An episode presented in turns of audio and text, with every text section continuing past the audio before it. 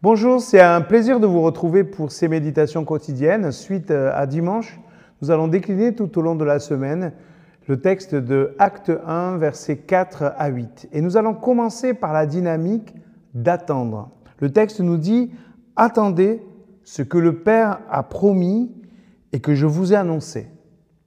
S'attendre à Dieu dans la prière. Voilà un geste qui est assez difficile à mener parce que c'est reconnaître qu'il y a des choses que je dois vivre que je ne vis pas encore.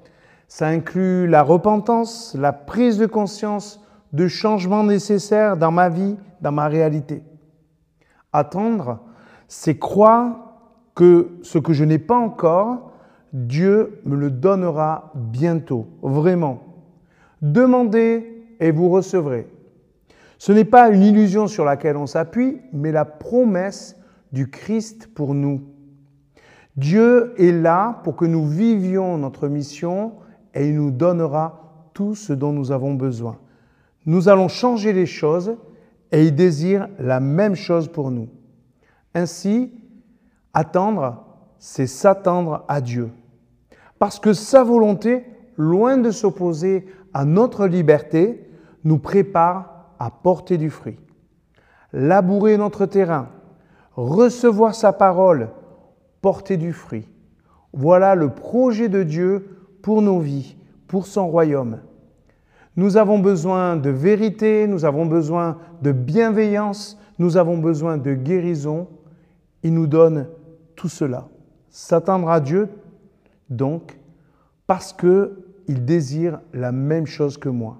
Mais surtout, il a le pouvoir de l'accomplir dans ma vie et à travers ma vie. Et si cette présence n'était pas simplement une épreuve, si cette patience n'était pas simplement une épreuve, si c'était une consolation, si c'était une reconnaissance, attendre, ce n'est pas forcément attendre dans l'angoisse, cela peut être euh, attendre tout simplement en sachant que ce que Dieu me promet, il va me le donner.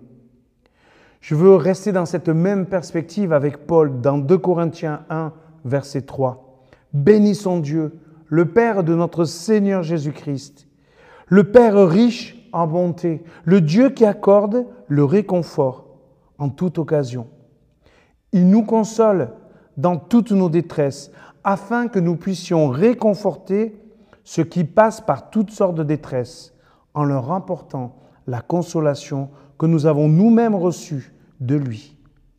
En effet, de même que nos souffrances en union avec le Christ sont grandes, de même, nous recevons aussi du Christ un très grand réconfort.